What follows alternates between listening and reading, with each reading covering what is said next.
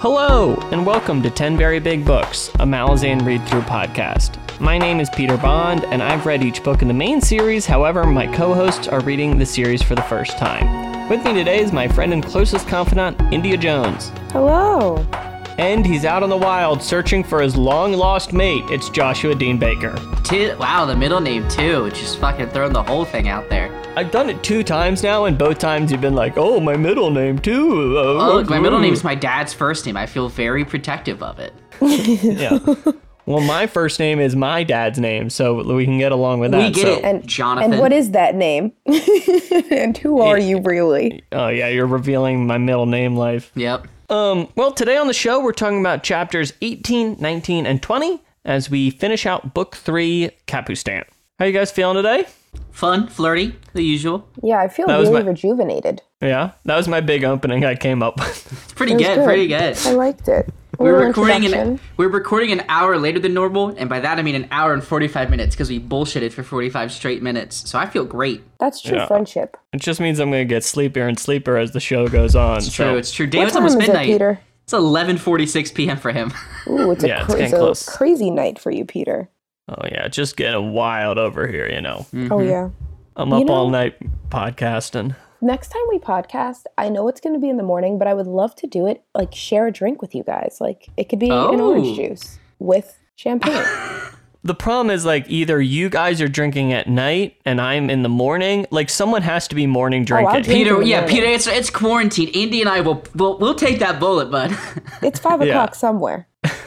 Not here, and Josh, I, but I that's believe all you declared you just bought the recipe for boat drinks and such. So I do. Ha- I'm prepared for island time at any given moment with my giant bottle of blue curacao. So, yes. That's fact. All a drink needs to be is blue. Boom, you're on the beach, baby.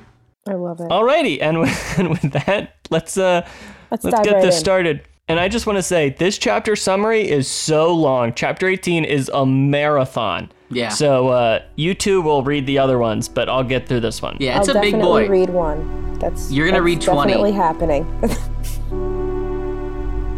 Chapter 18. Quick Ben is blessed by Talamandas, and they speak of the Barghast god and Kroll's blood. To the west of Capustan, fleeing Pannions have encountered the Malazans. They are being cut down. Korlat appears to Whiskey Jack, drawing the commander back to Dujek's tent by traveling Kurald Galain. In the tent, Quick Ben speaks of the bridge burners, the Barghast, and of Anaster. Korlat argues with Whiskey Jack about the Tenescowri and what should be done with the peasant army. Dujek enters, worried about their alliances. Anomander Rake knows they are outlawing to be a fraud. The Mhybe dreams again, running from wolves. A Rhivi woman combs the Mhybe's hair, childlike. Kruppe speaks with Coll and Murillio, and he declares the battle over. Kruppe thinks on Silver Fox and the Council. The Council then meets in Brood's tent. Anomander Rake and Korlat arrive. She is worried about the alliance, but Rake seems to be warming to the Malazan forces. And Caladan Brood cannot argue against this. The Malazans then enter, saying the Tenescowri ride towards the host. They discuss strategies to march southward. Caladan Brood moves to end the meeting, wanting to speak with the Barghast leader and Silver Fox. Outside the tent, Silver Fox decides not to attend. Rather, the second gathering is imminent and must be convened unwitnessed by the host. However, Kruppe persuades her and will join her at her side. Anomander Rake speaks to Whiskey Jack on a riverbank. They speak of Korlat, the false outlawing of armies and commanders, and of Ganoes Paran. The crippled god would enter the House of Chains to the Deck of Dragons, and Rake hopes this to be denied. They also speak of the first chaining and the great effort it took. Fener was required, and they speak of Fener's Reeve and the priest Heboric. The priest subjected to political judgment by Surly, his hand sent to Fener's side, later causing the god to be dragged into the mortal realm. In Capustan, Quickben puts Talamandas on his shoulder and comes to Bauchelain's estate. They decide to investigate further, speaking of the warren of demons when a Cyrinth greets them. They free this demon, quickly escaping, and then make it into the estate. they find Bauchelain reading along Emancipor Reese and a crow. Bauchelain decides to share a drink with them a drink of blood. In the thrall, Paran waits on a bench. His stomach still pains. He fears the Elder God's design and thinks on the deck of dragons. Cafal digs through the canoes from underneath the thrall and calls Paran the one who blesses. The Barghast wish to take the sea, and Humbrall Taur will ask Paran to bless them and their gods. Quickben and Bauchelain discuss necromancy, Hood's Warren, and the Chaos Warren. Korbal Broach tries to strike Quickben. He defends himself with six Warrens. Then, Quickben strikes Bauchelain as well, using even more Warrens. Quickben then leaves, but not before Emancipor Reese complains about his bosses. Afterwards, the manservant drags his masters into the garden and extinguishes the flaming estate. Quickben approaches the central square of Capustan, and he thinks more on the power that Talamandas has lent him. He is drawing on Hood's Warren, and the stick snare is the Magi of High House Death. Paran has left the Barghast and thinks of both Felisin and Tavore. Gruntle then joins him, and they both speak about war and soldiers. Paran complains that there are so many calling him to deny the crippled god, but Gruntle thinks perhaps the god should be allowed to enter and play the same game as the others. Quickben finds these two, and they speak of the Malazan command and the House of Chains. Quickben counsels Paran on his feelings, saying they need to be listened to. The three share laughs at the god's expense, and then Quickben relays to Hood that the House of Chains will enter the Deck of Dragons. Finally, Itkovian oversees the refugees exiting the tunnel. The Mask Council will resume rule over the city, and the Shield Anvil speaks to two elderly women. There, he decides the Grey Swords will swear themselves to Togg and Fanderay, and march south to convert the Tenescowri and face the Pannion Domin.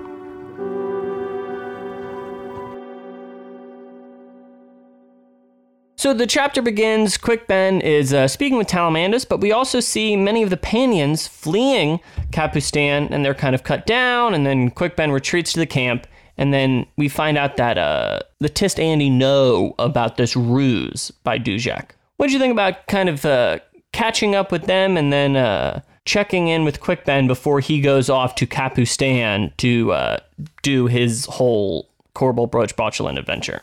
Um, I let me think. It's a big chapter, you know. It's it, it, it you it covers so much, and you pretty. I think they pretty much touch on every narrator of the book besides Toc in this chapter. I feel It's a lot. yeah. I the only things about the Quickben adventure that I really cared for was understanding more about that little Talamandas person. I don't understand who he is or what. I I mean like yes, he's a stick, but what is he? That th- those are my that's my question actually. I really struggled for a while with that too. Yeah, I had forgotten all about him. Well, I think because he frees him, and it's kind of a passing thing, but then he kind of is such a recurring character. You know, it's So if I remember correctly, like okay, so Quick Ben at one point gets pulled. No, no, okay. He meets Talamandas before being pulled in by the Barghast spirits, right? no. It- he gets pulled in by the Par- Barghast spirits. Talamandas is an old spirit who got put into the stick snare. Okay. and now he like hangs out and is. uh Oh, We later find out he is the Magi of uh, High House Death. Oh, did we find that out already? I mean, I knew he. Uh, oh, I thought Quick Ben was going to be the Magi of High House Death. I thought that's what was being alluded to. No, no, that's Talamandas. So I think, but I think I don't think that's till later. This on. was this was some of the most confusing shit. Was was all of Yeah. the Quick Ben stuff. Yeah, so what was your impression of this chapter, Josh? You made it sound like you had a strong one. I, I mean, I liked this chapter in that it was like, wow, there's so much cool stuff happening, and also I hated this chapter because like, uh, it, it was it was too many things in my opinion for one person to try and keep track of. It, it was really difficult for me to like kind of keep like so many different storylines in front of me and all the requisite information for those storylines so that I could like read a sentence and be like ah and that relates to this thing from that storyline like it was it was a lot to deal with Like, like you weren't making the connections necessarily. I was making the connections but it, it, it took me a long time to read this chapter because I made I, I'm the kind of person that like I, I can't read something and go I think I should know what that is. I like had to sit there and like comb through stuff we've read and be like okay now I get it. It took a while to get through this chapter. I'm always doing that, so that's funny to hear you kind of be on the other side Yeah, of that it was in a rough. way. I don't do that, and I think that probably adds to my confusion because I'm just like, oh, okay, and I just keep reading. Like I just don't try to make any connections, and so then there really are no connections until you guys tell me what they are. Hmm. So, Inge, then um, the council kind of uh, the council begins, and um, Brood, uh, Caladan and Calor speak with Anomander Rake, kind of discussing the Malazans and whether they can be trusted and how they should feel about this new alliance. And then they uh, and then the Malazans themselves join, and they speak about the Tenescowri and what should be done with the peasant army. So um, later we see them battle against the Tenescowri. But what do you think of this kind of alliance between um, Anomander Rake, who who kind of seems to be taking a I don't know a more favorable view of the Empire at this point? Um, I love Anomander Rake. He, I just, uh, what a great character. But also, why are they? I thought that the Malazans like kicked them out. So why are they still being called the Malazans? Like, if they have like a, don't they have like kind of a separate agenda at this point? Like, why are Well, they still India- even being compared? I think the only thing I would say to that is if like if you okay, I mean they don't stop being from Malazan. But like, their ideals are different, aren't You're they? not Like, wrong. I suppose you could call them Dujek, like one arm's force or something. But like it So I is just just easier to call them Malazans. like the questioning of like, like what they're in this for. Like, I Well, I just, think they're questioning because they were fake outlawed in this ruse to try and get the like these exact forces. Yeah. and they are from the Empire and are all Malazan people. So I think it's pretty qu- fair to feel like to call them Malazans and to maybe question.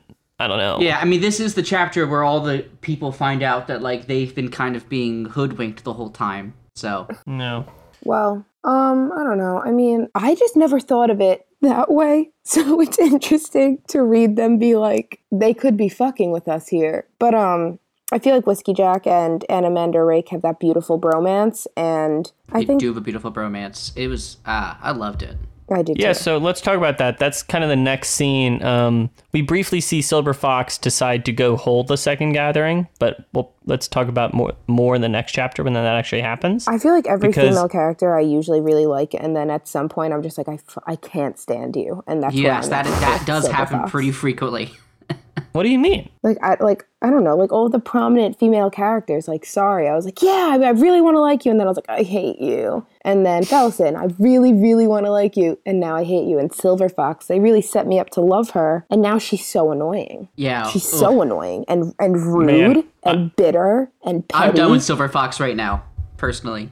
I cannot wait to disagree with you. I am fully oh my like God all the time I'm not gonna defend Silver Fox. I don't know, but like I can't. I, I'm fully on board with her. Do you know what I mean? Mm-hmm. Like anyway, anyway. So, but, but uh, Anomander Rake and Whiskey Jack do have this whole bro out session. They go to the river. They have a few drinks. They talk about boars, the House of Chain. Talk about priests. You know, they co- kind of cover the gambit of it all. Um, Josh, what stood out to you in this conversation between commanders? I'm sorry, Just and between- also, can you explain the conversation because this whole like fall, like mortal, like I, I need. There's I a need lot of junk Which in it, yeah, for so sure. which are we so we're talking about when Enderman Rake talks to everyone and then the Malazans come in? That Uh, conversation? I was I was talking about afterwards when just he and Whiskey Jack were up. But Oh, if you have something you wanna say about the I- council, I, do. I want to talk about both. Anomander Rake is like the, uh, I think, in my opinion, the most interesting character in the in the series so far that I've Yes. met. I I can't. Okay, because he is at times such a petty, fucking petulant dude, right? Like this dude is the king of pettiness until he is the most pragmatic person to have ever existed, and he's he's You're one so or the other. on. It's so good because like there's times when Anomander Rake's just like, and you know what? Blah! Still, you know, just steal someone's soul with his sword for no good reason. And there's times like this when he's like, now listen, I do understand that our ally has been lying to us for weeks on end, and everything they've told us about the reasons are lies. I get that. But they do fight good though, and we do need them. So let's bygones be and I just like I didn't see that coming at all from him. And it's very funny. He's a very good foil to Caladan Brood, who is Yeah, the same person. make a great Because. Caladan Brood is the same. He is also like pretty good at holding his emotions in. And then later, as we see, we'll just break someone's wrists for the fucking fun of it. So like they're so good together. I just love that he's like an immortal wise warrior who's not above having a petty grudge. Yes, you know. exactly. so I don't know. I love that. And then moving on to him talking. First off, and let me just say, I, I sometimes feel very bad for the Malazans in that like they are children compared to these immortal fucking warriors that they're fighting with, right? And and it has Everyone never else is like on some next it level. has never been more apparent that that is the case than the the two of them just kind of sulking in like yeah and Anomander been and or Caladan just be again the master of pettiness not even talking about the conversation they just had just immediately launching into tactics just to make them fucking squirm. Oh juicy. Love it.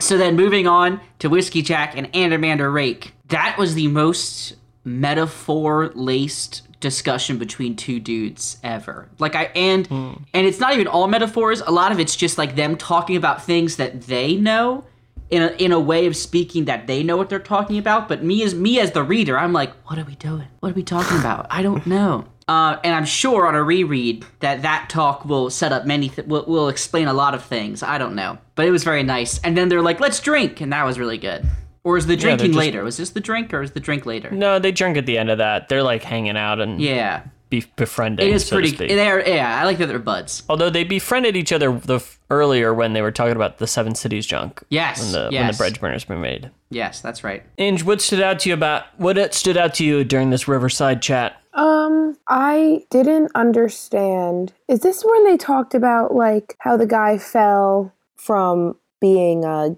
god or whatever? I I don't even know. That Fen Fener Fener Fener. Yeah, they talked a lot about Fener and Heboric in this. So I had a hard time understanding anything about that, and I felt like it was important. If it's not, let's skip over it. But if it is, what happened? So listen, I'm not 100% on it. Um, I tried to sort it out earlier, but um, I'm so if please write in. But let me take my best stab. So they cut off uh, his hands as an act of like judgment. And we're know? talking about Heboric, right? Heboric. Yes. Yeah. However, the the people who cut off his hands were not like members of the cult of Fener doing it out of this pure act of judgment, um, according to the Reeve, but rather they did it out of like political will from vis-a-vis Laseen's direction, like they did it to on purpose, you know. So therefore, uh, Heboric's hands were not like they didn't go to the right place. I think Fener's Warren. Rather, they went to like a side Fener And he's just like looking at him all the time. That's what it I don't sort know. of So sounded like. Fener's hu- was hanging out with the Borg's hands. Then, when Baudin touched his chest and then he touches the jade statue, it drew like his hands, since they were next to Fener, were brought into the realm, and that's like Fener tattooed Heboric to keep the power within him. I'm lost. I'm I'm Listen, to be honest, I'm somewhat too. yeah, but India, this was I think my this, best. Yeah, this. I yeah. I, it was rough. I guess we'll have to worry. I'll worry about this it'll, when it gets brought up in a book and a half. Yeah, preach. Well, I think it could be this book because they brought fucking Heboric spot. Oh no, they brought true. Duiker. That's right, they brought Duiker. Heboric's alive with Felisin. So yeah, next book. Yeah, like Heboric had all of this Fener power, but he Damn, had they, we're not they even- keep- Fener tattooed him to keep the power within. You know, Mm-hmm. We're not even that far from last book, and I've I'm already forgetting people's names and like the difference between them. Oh all yeah. I know is this made me miss Heboric. I love that guy. He's yeah, he's pretty he's pretty funny. So in Capustan, we uh this is it's in two parts, but really we see uh Quick Ben go up to the estate and he has this whole little necromancer adventure. Josh, what did you think about his little interaction with the with the, the two necromancers? Okay, this interaction, along with the interaction at like the tail end of chapter 20, I have decided that. Is it the tail end? Some point in chapter 20. Um, I have decided that Korbal Broach and Bauchelain are my two favorite characters uh, next to Anomander funny. Rake currently. They are funny as shit. uh, they are for all of their competence, they are horrifically incompetent, and I just love them both. and I don't. I, I could. And I, I was actually getting ready to say I could read a whole book of them, but I know that there are several short stories about them that I, I really do want to read because like they're. I don't know. I just, they're so fascinating. Which also I don't know one from the other. Is Bauchelain the one that talks more? Uh, I think Bauchelain's the big one. I don't know which one's what No, size. no, no. Sorry, Bauchelain's the the smart one. I think. Okay, and so Korbal Broach, yeah, the one that talks, and Korbal Broach is the one that just wants to fucking murder people. Yes, I think so. That's what I thought. Because like, yeah, one of them's a big silent boy. Yeah. You know. Okay. I just want them all. I want them in every chapter doing dumb shit. They're perfect, and also they never. They always get away. Like they're they. Uh, yeah. I agree. I love their man. I love their manservant who plays the oh straight my man. in the whole god, what's his name? Right? Oh, I can't think. Of, oh, Emancipator Reese. Emancipator Reese. Ugh, my hero. um, Inge, what'd you make of this whole little necromantic adventure for Quick Ben? I thought it was interesting, but also it was it was like weird. I don't. Why did he go there with his little stick person? What what is he doing? His exact reasoning was, "Oh, I gotta stretch a little. You know, it's it's been a bit. I gotta I gotta make sure I feel good about this." That was his real ass answer.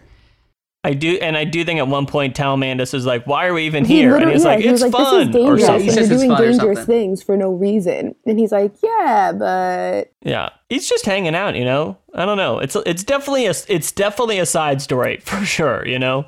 yeah. Um, Yeah, def. I don't know. I thought it was funny when they were like debating in in this place if the if whatever they were they had was a woody or a fruity, and he was like, "Well, I don't really know." yeah. Oh god, when they're drinking blood. yeah. Yeah, and he's like, "Oh he god, that was so good." And he's like, "Oh, well, it's you know the opposite of sweet." I thought that was. I just thought it was just- Everything about ah, it, It was, was good. like it was, when chapter eighteen stopped being shitty, kind of. Listen, Neo. Um, and then after that, we uh we really draw the attention kind of draws more towards the thrall, and we see Paran speaking with Cafal, uh, and the the Barghast plan to set to the sea, and uh, Paran uh has the power to bless people. He is uh, informed. I s- mm, no, still don't get it. Whew, yeah, me either. He oh, don't worry, Paran doesn't either. Yeah, exactly. He's like, "How do I do this?" Yeah. I think he even says, "What do I do? Just Yeah. say you're blessed." You are Yeah, blessed. yeah. I, I, oh, and let me just come out here real quick and say that this this begins the three chapter storyline of people being told by everyone else this seems the logical choice, and then the person who has to make the choice be like, no. I'm doing what I want to do, and it is a wild ride of every time they make that choice. And I'm, Well, I'm so curious how it's going to end. I want a quick shout out. I want to know what you mean, but I do want a quick shout out. I was just reading uh, a later part of the series, which was referencing this conversation in hindsight, and it was uh, very interesting to kind of touch back into it and see the parallel about where those characters ended up later on. So that's just a note for me and people who know what I'm talking about. So. Josh, are, are you talking about uh, Paran's decision to let the crippled god into the deck of dragons? Yes, because okay, I I will say this: the gods are pretty dumb, consistently. Consistently, every time a god does something, it's pretty dumb. Um, and so I do understand where they're like, you know what? They had their chance to destroy this all-powerful evil, and they failed. Let's do it the opposite way. And I'm like, I don't know. Because parents like they have to play by my rules, and I'm like, you don't know what those rules are. Like you literally a moment ago said you don't know how to let someone in, and now you're like, I'm gonna let them in and control their actions. And I just, I think it's a very big leap for Paran in his in how he views his own powers. Hmm. So, yeah, I found it interesting. Inge, what do you think about the choice to let the House of Chains into the deck of dragons? I truly don't know what it means. So all I all I got from that is now he has to play by the rules. So I don't know what okay. the rules are. Let me let me literally put it in how I'm making myself understand it, India. And I'm sure it's completely wrong, right?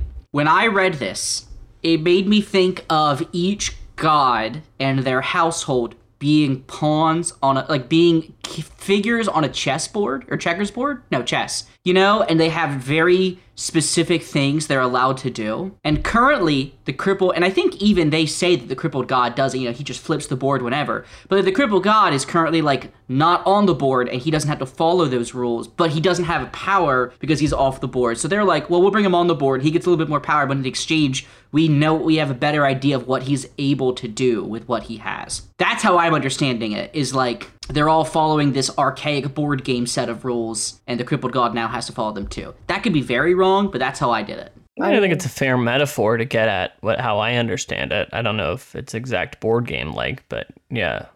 I'll I'll answer that with any board game I've ever played ever.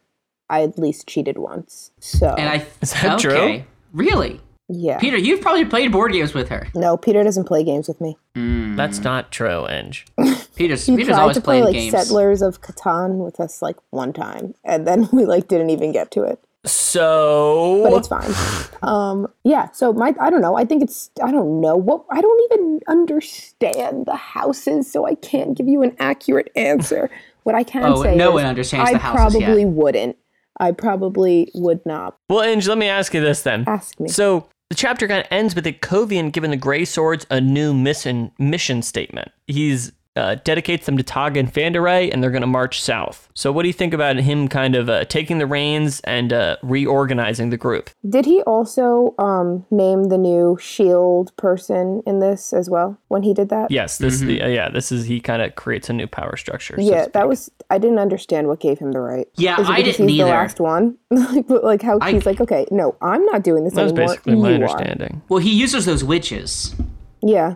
Yeah. Whatever Um, that ha- means. You both just accepted that as if that's a thing that people can do. It's just use witches. yeah like that's What like do you mean? You encounter a witch? You're like, what's going on? You got some free time? and he just brought that he it was that um the girl recruit that we all came to know and love, right? Oh yeah. Oh Yeah. fuck! What's her name? You know, it's so starts with funny like a that V. he like, what'd you say, Josh? I think it's. I think her name starts with a V. Yeah. Well, I don't know. I think it's Vicky. yeah. Yeah. that's probably it. Um, I don't know. That didn't make. I, I don't understand. Who cares? Like, how do you just abandon your one god and decide to? It just doesn't make sense. I don't know. I didn't have any thoughts about it. I don't get it. I don't get the implications of it. And I know you're all going to be like, uh, how do you not? But like, I don't.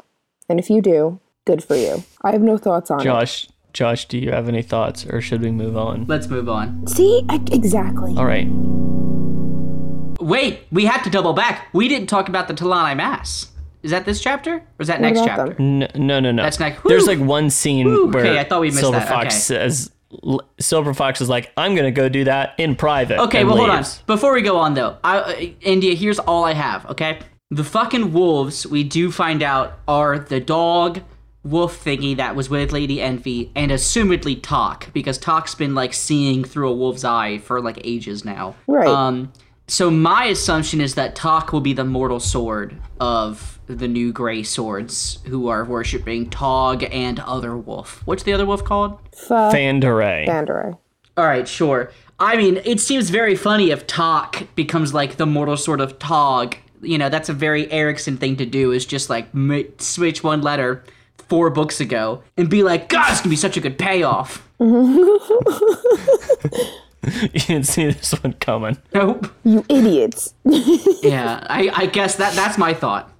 Okay. Alrighty, that's funny. Oh, AJ, when it seems like oh AJ, quick note. When it seem when we start fading out, like we're gonna go into the new chapter, can you give me like a record scratch and then I'll bring it back to the Gray Swords? he does that all the time to the point where I feel like Does he? Yeah, I oh he, he lots of times here it's very it's very nice. Here's what I'll do. It's like he'll like have some us say like chapter twenty, the the swords, blah, and then he'll like cut to be like, wait a second, guys, I forgot to uh, scrape the sunscreen off my face or whatever we were saying. Oh, that's funny. I don't listen to the episodes. That's my dirty little secret. I hate the sound of my own voice, so I can't listen. I agree. I Yeah. feel I hate it so much. I try to listen to it. You hate my voice too? What the fuck, India? anyway, Chapter 19. It is time for the second gathering. Kruppe rides alongside Silver Fox, and the thousands of Talon ride alongside them. Pran Chol introduces himself.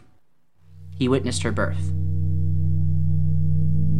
Other T'lan Imass introduce themselves, including A. Estos, declaring the Logros are hunting a renegade T'lan Imass. The second Logos to introduce herself is Olar Ethil, a bonecaster and soul taken who speaks of the First Throne, Kellenved's occupation of it, and the consequences of his ascension. The second gathering speaks of killing the Pannion Seer and what might come after. The T'lan Imass feel as if they have won their war against the Jaghut and wish their eternal lives to end. Silver Fox hears their plea for peace and says no. Whiskey Jack, Korlat, and Anomander Rake prepare to battle the Tenescowri. Rake, in Soletaken form, briefly grabs Anaster but frees him. Then into the Tiste Andii form and starts to slay the Tenescowri with Dragnipur. Whiskey Jack intervenes to stop him, and has his own guilt on his mind as well. Korlat joins them, and they turn their attention to Anaster. Desperate and his one eye scarred. He speaks hatefully about his mother and Whiskey Jack, but they spare him. They will bring him to Itkovian for judgment. Afterwards, Dujek joins Whiskey Jack, speaking of the weight of judgment. Korlat speaks of an Anaster's soul filled with self loathing. Whiskey Jack, however, is still torn over the killing of the women of the Dead Seed, and the group discuss this burden. Dujek speaks then to Whiskey Jack about honor and Laseen's desire for the commander's death. Aside the dreaming Mhybe, Coll and Murillio discuss Rallick Nom, Tenescowri, and what should be done with the suffering woman. In her dream, Mhybe runs from the wolves, and inside she finds an imprisoned man. Toc the Younger. He berates her like she is the seer, speaking of one who would deny Omtose Phellack and of a K'Chain Che'Malle matron. The matron's memory of her children turned against her by the seer. When she awakes, there are cuts on her cheeks, and she still suffers.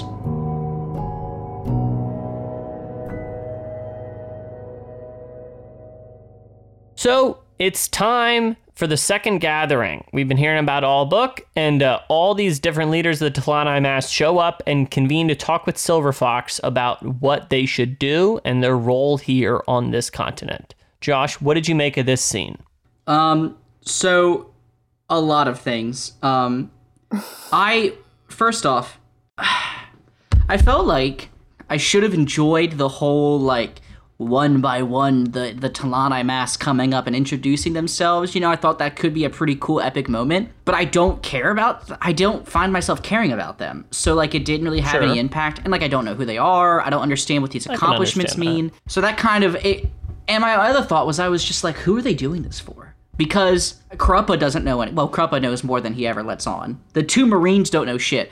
But everything they said, basically, Silver Fox was like, Yes, I am aware. You know, she's very all knowing about a lot of stuff. Until they got into like the whole, hey, we're like chasing down these uh I'll talk about when they're introducing themselves. Like she she seemed to know a lot about that stuff. Now the information they gave, I was like, wow, this is so cool, and I don't super get it. I kind of got the Kellanved stuff a little bit in how like he took over them, but then when he left, I get I, I get what they're saying. How he like the only way you leave a throne in this weird ethereal sense is by dying, and he didn't die. So I was like, that's an interesting like conundrum. Um, yeah, it's kind of occupied but vacant. Yes, so it was. It was very interesting to me. I do. I will say the thing that really got me was just the overwhelming feeling of sadness of these people.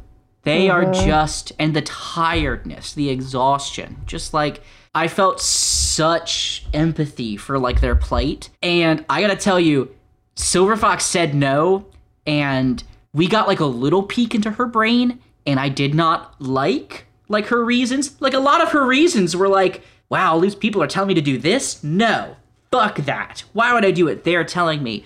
And then I, I'm assuming, I have to assume for my own sanity, that she knows there's a reason she can't free them yet. But like, come on. Like they're so tired. Please just let them rest. It was brutal. I felt so bad for them. It was really rough to read. I don't really think that. I think because they did say like, listen, we'll help you kill this uh whatever Jaghut is controlling the seer, whatever, whatever, whatever that situation was, and they're like, yeah, we'll help you do that, but like after that, can we die? And I really truly think that she just selfishly doesn't want to be alone. I, that's what I couldn't figure out, right? Like it seemed like it was pure selfishness and Which not get that there's because she's only been alive for three hours. I get it, Peter. I get it. I see the mouth. Uh, I just feel like I like just they're don't know if it's selfish. I mean, like she was born, created for this, like, and then like she doesn't really have a family or anyone. The ri- she's not really a Rhivi. She, and then all the all the Talana Peter, MS. These are supposed to be the people for? she was created to be, and now they're all like, actually, we're out of here. You know, can can you like, you know, to oblivion we go. I get it, but is loneliness an excuse for condemning an entire people to just eternal life that they hate? Like that Like, just feels mm. like no. Also, there are people hours. literally that she travels with that like her. Like maybe they could maybe they could find a new purpose. Is it that crazy of a thought? You know, like I Yes! don't know, Why They've man. been alive can't for millennia. One person find a new purpose. Hello. she just she wants to hang out with someone you know is She's that a crime that she wants it to be this bone Peter, army hey you know? Peter, Literally. fuck you. is a a young woman with like all these connections because of who's inside like the people that she's made up of and she can't find something else to do. She needs to hang out with literal skeletons. That's what you're telling me? That's what she wants to do? But they're her people. They created her they created her and they don't want her you know? I think that's pretty hurtful you know? Yeah i mean i get it. I do. I totally get it. But also what is care. the bigger picture here honey? Yeah, hun. and and the risk that she runs if they're like okay fuck this and just go off and do their own thing mm-hmm. I did also want to shout out that we hear from olar ethil more about the logros t'lan imass that were uh, we encountered last book I don't they're know the Okay. ones that Them. That's what I was wondering. I was the whole time I was like, I feel like I've met Logros T'lan, but I have no fucking idea when. Yeah, remember they encountered them. That's who gave the sword to uh, Stormy, um, and and then they're uh, they're like, "Whoa, we're hunting our renegade kin," and then now they're there and they're saying the same thing. So, um, Yeah, no, I didn't like any of that. That really annoyed me. what? Just the silver foxes saying no? Yeah. And then Hmm. and then she's just so like then she's like trying to call like the bone man her dad and he's like, "Okay, I'll be your dad." It was just a lot. That's what I mean. She has no she has no family. Right, she doesn't. And we all get dealt cards in life and those were hers. Let it go. right, well, that- Stop condemning a 100,000 people. That's pretty cutthroat. I feel, but That's me, man. This book has made me this way. Yep. Um, funny to hear you say that. Um, so India, we see uh, the battle against the Tenescowri that have met One Arm's host. We see uh, Anomander Rake taking a bunch of people out. Then he kills some with Dragnipur. Then we encounter uh, Anaster one on one, and they decide to spare him to save him for Itkovian. And Whiskey Jack is pretty torn up about a lot of stuff. What do you think about this huge sequence with Whiskey Jack, all the Tiste Andii, and the Tenescowri? Okay. My thoughts were first of all, that is how I want all battles to be. Quick, kill them, it's done, we move on, and we're over it. Loved it. Loved it, loved it, loved it. I don't Yeah. feel bad. I really okay. So let's let's start when Whiskey Jack has to kill the ladies. The crazy ladies. You don't feel bad for the moms. Oh no, not at all. In fact, I wish that um Anomander Rake would have done it so that they could have lived in his little torture sword. Wow. Um, Fucking brutal. Hot take. How is that hot take? They're they're insane. They're psycho. They're they're they're insane. It, it would have been. I mean, they wouldn't even have known what was So they going on. they they deserve forever torture? Is it torture? Ah! Yeah, we were in the sword. Seems pretty bad to me. Ange. I okay, yeah, but like people have been are in the sword for less. So honestly, either way, I I would have put them in the sword. And and had Whiskey Jack just listened instead of being a drama queen about it, he would have saved himself, which is what Anomander Rake was trying to do. All of this anguish that he's feeling now for killing them. But like, what was the what? What was he gonna do? Re- was he gonna send them to like a Malazan like asylum? Was that was that what he was gonna do? Like, what what was the other options? the Empire does seem to have huge mental health infrastructure. That's one thing I was picking up on. You know, Yeah, for sure. for sure, for sure. So, like, I, mean, I he's just so dramatic, like all the time. Whiskey Jack, like, con- constantly in his feelings, and I can't deal with it. He's like, and then so this whole like he's like, okay, I guess I'll kill them. So he does, and then he's like, I can't believe what I've done. I am just as bad as all of them. So that's how I felt about that. I mean, um, also, and now speaking of other people that are in their feelings, uh, Anastar, Anastar, Anaster. what is whatever. what is his deal? Because he's like brutal AF, and then he's like legitimately crying. He's a fucking chi- he's a child, is what it is. Like he's a broken Yeah, hundred s- percent. He's child. like a Can't take him either. So I mean, that whole scene. I all I have to mainly say about that is I loved that it was just a quick little battle, and Anomander Rake should show up more often. I love when he breathes Kurald Galain out of his dragon mouth. oh, That's- brutal! that's- So good, like so good. Yeah, that was pretty. I didn't understand what that meant when I read it. I just thought that he may have eaten people, but that makes sense now.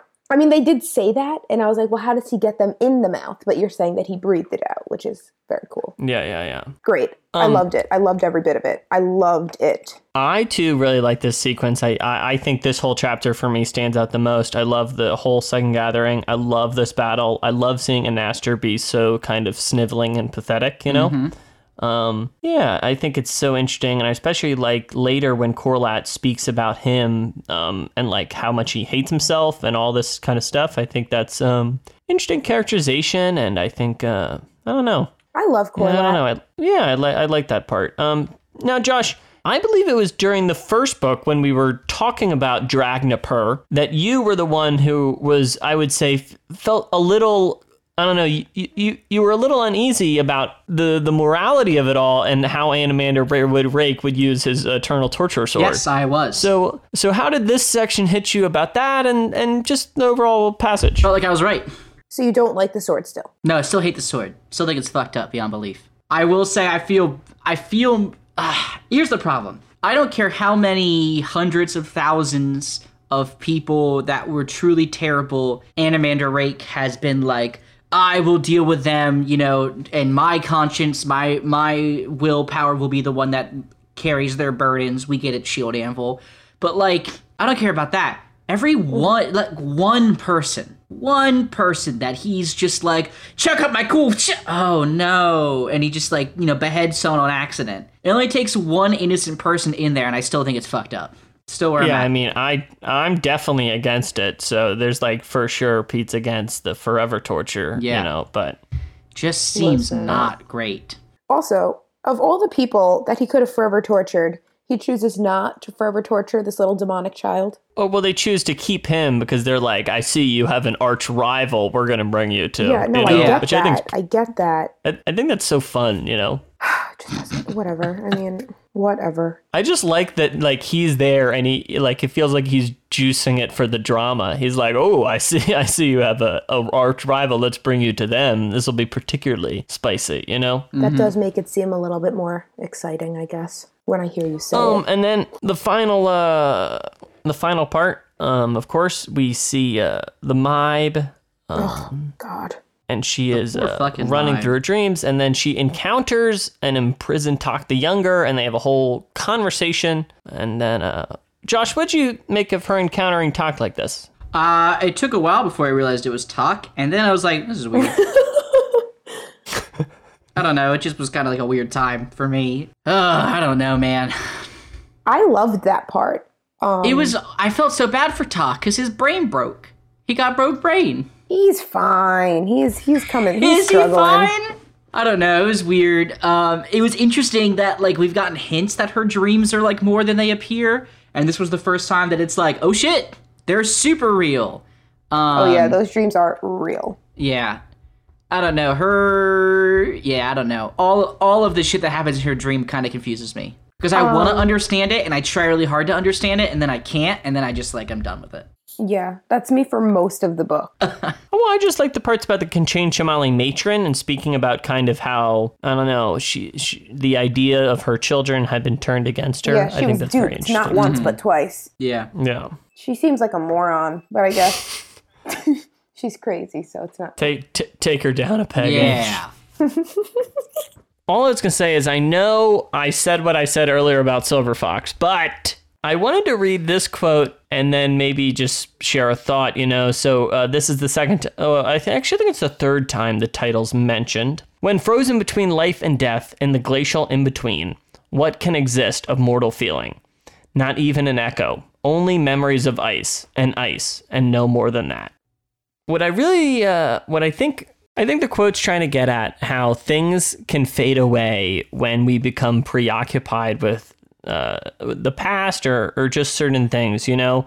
And I think many characters in the book are hung up on one particular thing that is like preventing them from, you know, engaging with life or moving on. You know, I think obviously the T'lan Imass are very focused on this ancient war with the Jaghut. But you know, I think a character like Kallor has all these ancient wounds he's thinking about. I think a character you know, obviously, Wh- Whiskey Jack often is thinking about his past. And I think a lot of characters are thinking about um, what it means to be kind of in between two places and not being able to move on, you know? Um, P- Paran is reticent to move forward himself. And um, yeah, so that I just wanted to shout out that quote. And then um, if anyone else wanted to, I don't know, share any memories of ice related thoughts, of course, uh, send them our way. I thought you were gonna say if we have any to share, and I was like, yeah. no. I was like, I have absolutely no thoughts. the only thing I got from that was like, oh, that's the name of the book. Ha ha ha ha ha ha ha. But yeah. I just feel like there's a bunch of people who just like can't get over a thing and like that's like they need to I don't know, start journaling about it, I guess. I often can't get over a thing. Inge, do you want to read the next chapter summary? You know, no, I don't. But But um but I will try. Now, if there are any like typos, just know I'm not like you, Peter, and I don't switch things up on the fly. I will read them as they are, or I'll lose my train of thought. It's not my fault. It's I can just my brain. absolutely guarantee you there will be typos. So Great. kick it. Awesome. Love it. Chapter 20 Toc has arrived in Coral, his mangled body in the hands of a Seerdomin. The Seerdomin was a native to the region and speaks of his old days with his family in the harbor. Toc thinks of Lady Envy briefly, and then is brought back to the matron. Itkovian watches a few buildings being demolished in Capustan. Then join Gruntle and Stonny on the way to the Barghast and the Masked Council. There is to be a parley. Picker watches Quick Ben and Paran prepare as well. Before they leave, they ask where Spindle was, and they say that a distant Capan prince wishes to speak with them. Paran orders them to bring the man to the thrall, and he leaves. Korbal, Broach, and Bauchelain approach politely from nearby and ask for directions in the city. Paran then draws closer to the parley and sees that the second gathering has come and gone. Approaching the tent, Itkovian drops his commander's garb and speaks with a Malazan soldier. And then Caladan Brood congratulates him as the defender of Capustan. The council consists of multiple masked priests, Gruntle and Stonny, the Barghast, and most of the commanders of One Arm's host. Kallor bickers with Karuli, then realizes he is not a priest of K'rul, but rather the Elder God himself. The commanders then agree to split into the Malazans and the Whiteface, and a second army of Brood and the Grey Swords. They then will reconvene after taking separate southern cities. Rath'Burn interrupts, challenging Caladan Brood for not awakening the sleeping goddess with his hammer. He offers it to her, but she is far too weak for it. Brood believes he will find an unseen path to save Burn himself. Silver Fox approaches, with Paran, Kruppe, and Quick Ben. The council turns their attention to Silver Fox and the T'lan Imass. They speak of Raest's fate, and the T'lan Imass who had opposed the tyrant. Silver Fox is firm with her intentions to wage her war. Korlat enters the back of the tent, and Enkovia notices her pain. Paran then introduces him to everyone, and then Itkovian heads toward the Malazan's camp. They speak of Silver Fox, and Paran thinks Nightchill is in command, but Itkovian dismisses this. The woman acts as one. There is no split personality now. Kruppe runs after them, speaking of Togg and Fanderay, wolves older than the Elder Gods themselves. Kruppe also cryptically speaks of the souls in Silver Fox before the Darrow is left behind. Silver Fox is approached by the Trygalle Trade Guild, and she allows them to use the T'lan warrant to travel. Then the new shield anvil, Norul, approaches and petitions her to surrender the T'lan Ay. The eye served her out of alliance to the T'lan Imass, but they belong to Togg and Fanderay. Silver Fox denies her. She needs them. Hetan joins with wine, speaking of Itpomian and other sexual prospects in her horizon. Carl and Murillio stand aside the Mhybe and march toward Capustan. Near the Bay of Coral, Lady Envy and her followers speak of Mok's desire to duel Tool, the House of Chains, and then they find floating Meckros City. They explore the city, but it is abandoned. They only find the T'lan Imass, Lanas Tog. She has come to join the second gathering to report that tribes of T'lan Imass have lost over 50,000 soldiers in a war on the southern continent of Assail.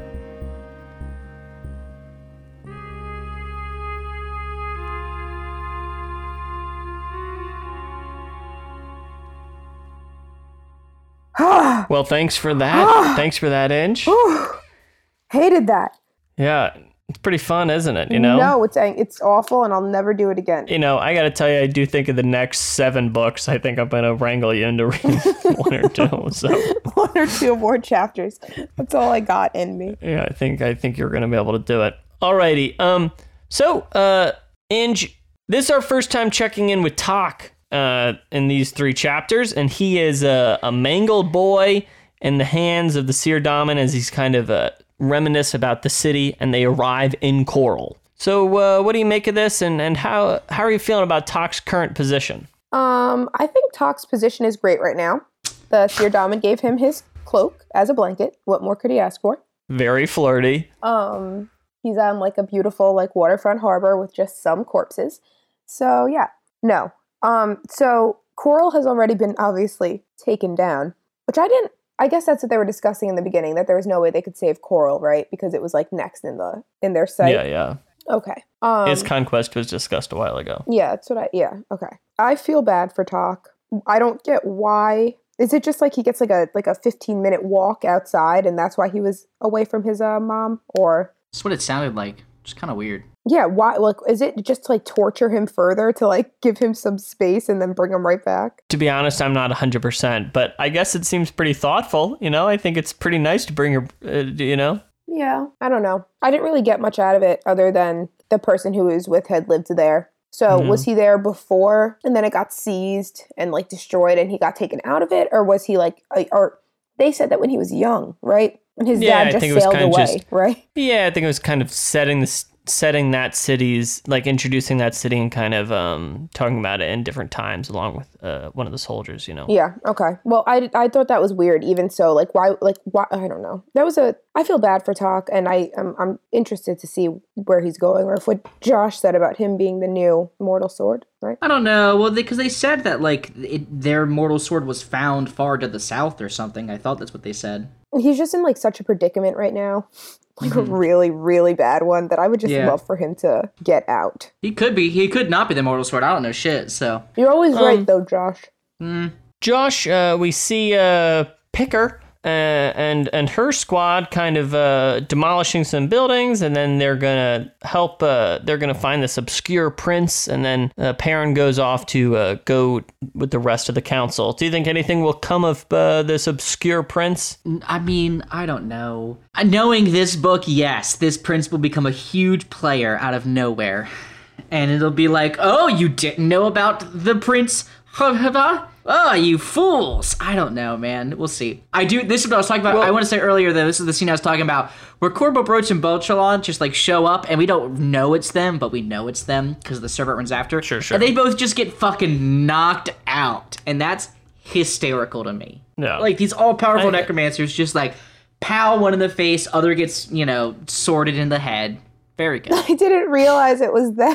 It's yeah because it says then a, be- a bedraggled man in servant's clothes runs behind them like sirs no and it's like oh Emancipor. That's funny. That makes that funnier. Mm-hmm. Before I was like, why'd she just punch them in the face? Like, for what? I don't know because they were being rude and she's a soldier I guess. Yeah, she has no time for the nonsense, is all. Yeah. Sir. So it's after that then that we have this massive parlay outside of Capustan where it's kind of decided what's going to be done with the city and what's going to happen with all the soldiers afterwards. So, uh, and Caladan Brood like breaks the priest's hands in a great bit. Um, oh, fucking so- brutal. In Inge, what was your big takeaway from the uh, the many uh, the many meetings here? It should also be noted that Silver Fox joins later and speaks about the T'lan Imass and her desire to go to war so firmly. You know, Yeah, I think that this is like the definition of too many cooks in the kitchen. Um, for sure. Yeah. Great call. Yeah. yeah, like I feel everybody has their somewhat of their own agenda in this grander, but everybody is going toward like this obviously grander. We're all fighting the Pannion, Domin, whatever. But at the end of the day, they all kind of want to get something out of it. So, and they all, and there's a lot of clashing. And I, I don't know, I don't understand. Like, I get obviously for book purposes, you have to have all these people come together. But in like the real scheme of it, it's like bringing all of these random players together that are supposed to be working together is just crazy. And I under, and it makes sense as to why these tensions are so high. The idea of like turning the tennis gallery into um recruits or whatever seems Yeah, to convert them. I just I would I don't I don't agree. You're not on board. I'm not on board. I disagree. Why? Because they're I, because why? For what? I guess that's Because guess they're what- like they're fanatical and they're passionate. You know, clearly like, they're committed to their people- work. And that's what they said. They're like, yeah, arguably people who eat people might be the best people to pick. But it's like, yeah, we're, we're crossing lines here that I don't know. I'm not sure I want to cross. Hmm. I do agree that like too many people are in the meeting, and I'm just sorry. You know, Gruntle's cool and all, does not need to Why be is here. Stonny You know? there? Why is I'm Stonny still- there? yeah. What And she doing? Calls, like, oh gosh, so dramatic. It's just all so dramatic. mm-hmm. Josh, what did you uh, what did you think of this big meeting? Silver Fox shows up late. We realize uh, Crawley is K'rul. Lots of stuff goes on. Yeah, that one I was kind of like, really? This whole time? But you've also, who cares? I'm, Who cares? It's true. I mean, it's. It, I mean, apparently he can't do much. So I guess it's kind of like, ah, well, yeah, you are K'rul, but like, what does that even mean? Power move by they're Silver Fox, oh. showing up late, dropping her knowledge, and leaving. Ooh, fierce. yeah. Also, kind of a is fucking, is also kind of a fucking late- dick on- move. Like she's gone full on. I'm a bad bitch. Here I am mode. So Literally, no fucks. Yeah. not a fuck given. And I'm here to support her in that decision. Let I it don't be think known. I. I don't think I, support her in that decision, PB. I do support her in that decision, but also let the people die. Yeah, let them fucking end their suffering. Like I like her for everything except for like her obvious abandonment issues. Oh yeah. yeah, 'cause, like, understandably so. Though. Understandable, understandable, but you're in a position of power now. So like figure it out. What do you think about her decision to uh, not surrender the T'lan Ay to uh, the Grey Swords? Brilliant. that was brilliant. weird. I, I really. would never. Ugh. Hundred percent. If I got a whole army of skeleton wolves, you never leaving my side, baby. Here's my problem. All right. Literally. If there's one thing I've learned i- from these books, it's that if someone who seems completely unimportant says some ominous shit to you, it's gonna happen. Right? Facts. Like for sure now, she's gonna regret not giving the T'lan Ay up when they, I don't know, fucking murder her or something. Uh, so yeah, that will happen. That is my guess. Is that some bad shit will happen, and the Grey Swords will be like, "Oh, we told you so." So I do just want to double back since we're just kind of jumping around, and I know we've mentioned a few times the Caladan Brood giving his hammer to the priestess just as like a prank or whatever. to break her wrists. Oh yes. yeah, you know, He really Um, punked her, huh?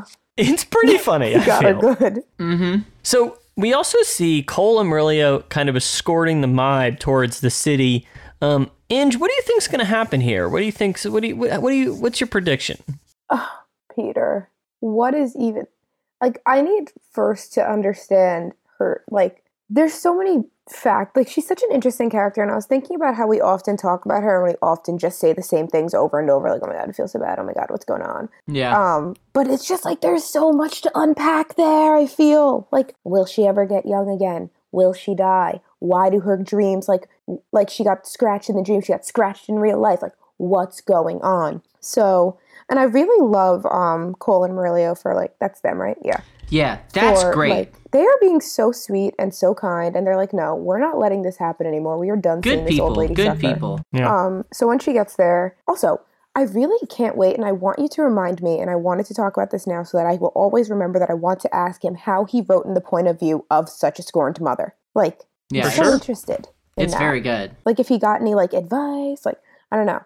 But yeah, so I'm so interested in how he writes like that. It's it's really, really, really interesting. I remember listening once he uh, was inspired by a friend, but um, we should definitely talk to him about it. I mean, so I think it would be uh, obviously, I I I, w- I, I would like to. Right? Yeah. Um, but yeah, I don't know. I don't know what they're and I still want to know, like, I feel like those bracelets that Kruppe gave her were not Yeah. what he said they were. They have to be something else, and I need They're to know what they are. some weird shit. Because like shit got really weird once he gave her those bracelets. I feel like, or maybe I'm crazy, but I don't know. I hope that like they they I don't. I just want her to be young again, live her best life. Yeah, agreed. That's all. So And I'm to go hoping that they to that- take her. To go back to that memories ice quote, you know, it's like she is existing frozen between life and death in a way. Do you know what I mean? Like she is in this position um, of this in between, you know? Yeah, she's she's she's in a shitty situation. So I hope that wherever they're taking her, if they're taking her any, I don't even know. Do they even really know where they're going? Or are they just like looking for like a healer of some kind? I also think in that last my dream section is is when there was the most kind of I would say poetic language about maybe mo- mo- motherhood uh, altogether. I Do you mean because too? it, it really was speaking very broadly about her as like mother symbolized. You know what I mean? she was like, she's drained my whole life, but isn't that regular motherhood? And I was like, wow. Mm-hmm.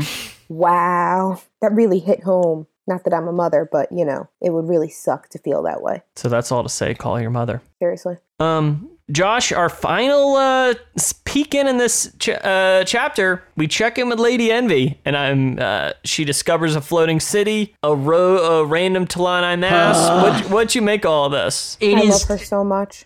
Lady Envy's the best. She's a queen.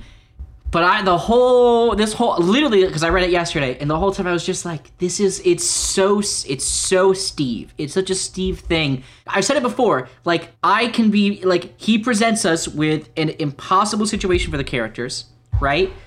And then he takes two paragraphs and fully establishes a thing that exists within the world and why it totally makes sense that it's currently here. Like in like the fucking last book with the Trygalle Trade Guild.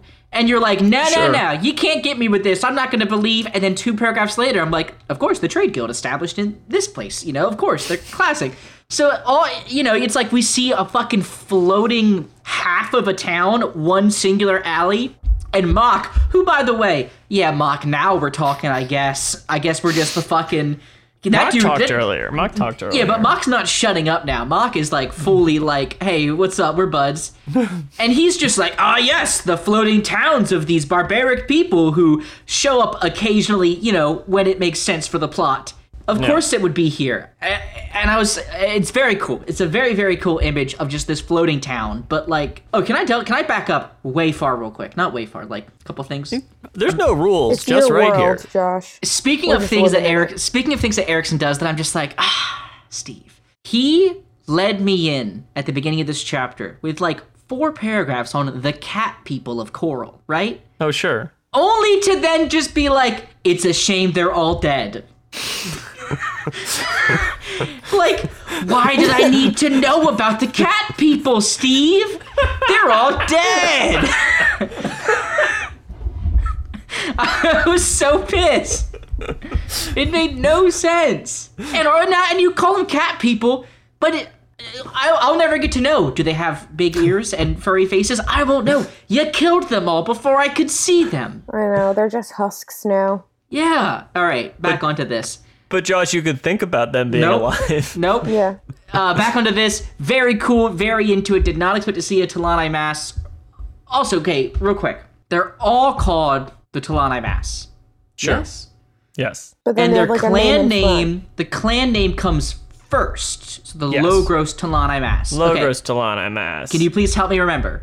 And we met them last book briefly. The Logros are the one we met on the boat. They were chasing Rogue Kin. We usually are dealing with the Kron T'lan Imass? The Kron T'lan Imass That are wo- thi- like Pran Chole is one of those, and they're And- the ones we've met before on Genabackis. they're the and they're the ones that Kellanved took control of. Yes. no, they're the Logros. So okay, so the Kron Talani Mass were not taking control of Kellanved, but they're the ones we keep seeing. Yeah, they're, they fought at Logros- Capustan. The Logros T'lan Imass were being used by Kellanved, and then when he left, they just went to do things. Yeah, they're Kellanved. they're hunting some roadkin. They're kind of occupied. Yes. Shadow Throne. Yes. Yes. Great. Okay, great. I feel good now. It was very cool. Uh, also, I know for a fact, or I feel not. I don't know, but I I'm pretty sure I'm aware that like in two books we're gonna go to a completely different area, and I have to assume it's gonna be to wherever these fuckers are. So, um, Inge, do you have anything to add about uh this last section, or? Are we wrapping up? Well, I was I was gonna move towards wrapping up, but Well, then, who is this human that killed all these T'lan Imass? interesting oh, we don't know. question. Yeah, we we I I think that's what I'm saying. I think we're gonna find that out India in like a couple books. When are we gonna realize that humanity is the tyrant, guys? When Oh, are they preach. gonna realize? Preach. I mean, I think we're seeing many examples of it at Silver I know, Fox. I know. At Silver Fox, you freaking Oh, moron. don't you don't you dare. Um. Yourself included, Silver Fox. So, uh, I just also want to sh- uh, before we move into the final little wrap up thing. I went. Uh, uh, the show came out. We, we we've been doing the show for like a year. That's all I wanted to say. So like, yay. Hell yeah. Woo! I really like the build up to that, Peter. Yeah, it was very good. Felt very Yeah, you know me, really letting my hair down, really celebrating. oh yeah. You're um, tired. it's nighttime. Yeah, dude. Yeah. It's like one in the morning for you. It's it's no no no. You forgot daylight saving times. It's midnight. Oh, okay. Anywho's, so we have decided to read all of book four in one big stab, and it will be a big super show. So the next episode of the podcast will, I'm guessing, be supersized and discuss the entire ending of the book. So I would just love to hear, since this is our last time before we wrap up the entirety of Memories of Ice, Josh. Ha- what do you think's going to happen in the end of Memories of Ice? That's that's too big of a question. All right, Um, just pick. You can just pick one, but you know. I guess that. All right, here's what I'll say. I have a sneaking suspicion that our current alliance, because it feels too buddy buddy, I feel like due to a series of unfortunate events and people, specifically men, not talking to one another because they're too fucking dumb. I have a feeling there's going to be a giant misunderstanding at some point, and the alliance at a pivotal moment will begin to dissolve. I don't know if it will completely shatter, or if this just going to be, or if there's just going to be like an extended moment where everyone thinks it's going to shatter and then they bring it back together. I don't know which, but I really think there's going to be at least one moment of like, oh fuck, the good guys are not happy, and it's shit's gone bad. That's my thoughts. Interesting. You you reminded me of it just there. I think there's a conversation between Hetan and Silver Fox about uh, like uh, sexual sexuality and gossiping differences Yes. between the and Oh, them. the girl group was the best part of the fucking chapter.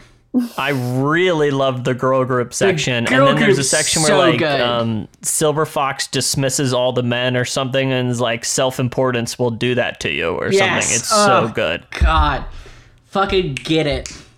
I love Um, this. anyway, back on to back onto it. Um, Inge, prediction on how to h- how Memories of Ice is going to wrap up. I don't know. Okay. Well, at the end of the day, Memories of Ice is just a book. And so, Okay, where are we going? Holy shit! Everyone, get your pencils out. India's about to drop it.